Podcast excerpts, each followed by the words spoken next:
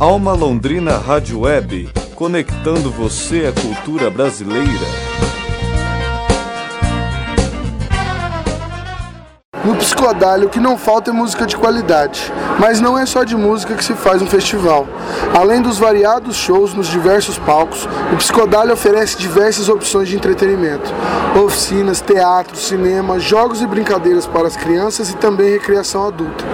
As oficinas são inúmeras e abordam diferentes temáticas, de produção de hidromel e vinho caseiro a veganismo, do xadrez a yoga.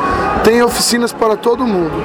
Sayonara Pessoa já fez duas oficinas, a de dança circular cigana e a de construção de pífanos, e falou um pouco dessa troca de conhecimento. E para mim foi muito bacana ver alguém, aí eu já peguei o telefone, já tem toda uma experiência.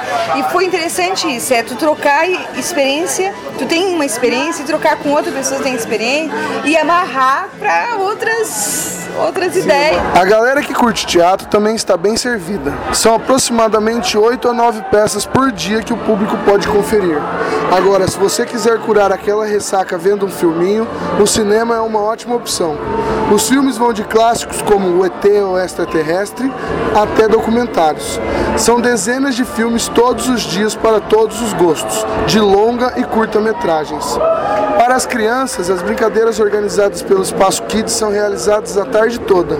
A criançada pode brincar de caça ao tesouro, ciranda de histórias, encontro de atores mirins ou assistir um filme programado especialmente para eles, como Dumbo ou O Menino e o Mundo. Thaís Tomasi, mãe do Matheus, conta que o espaço é muito bom para manter a criançada entretida. Esse espaço é bem bom porque a gente vem aqui, acompanha, brinca com ele, daí tem um espaço para ele brincar, tudo.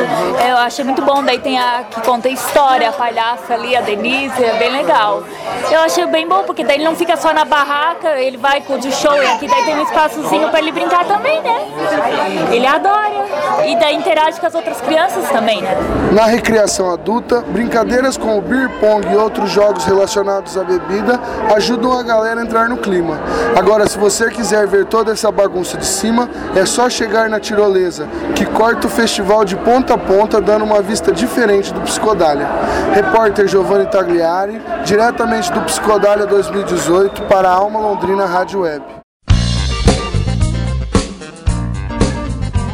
Alma Londrina Rádio Web, conectando você à cultura brasileira.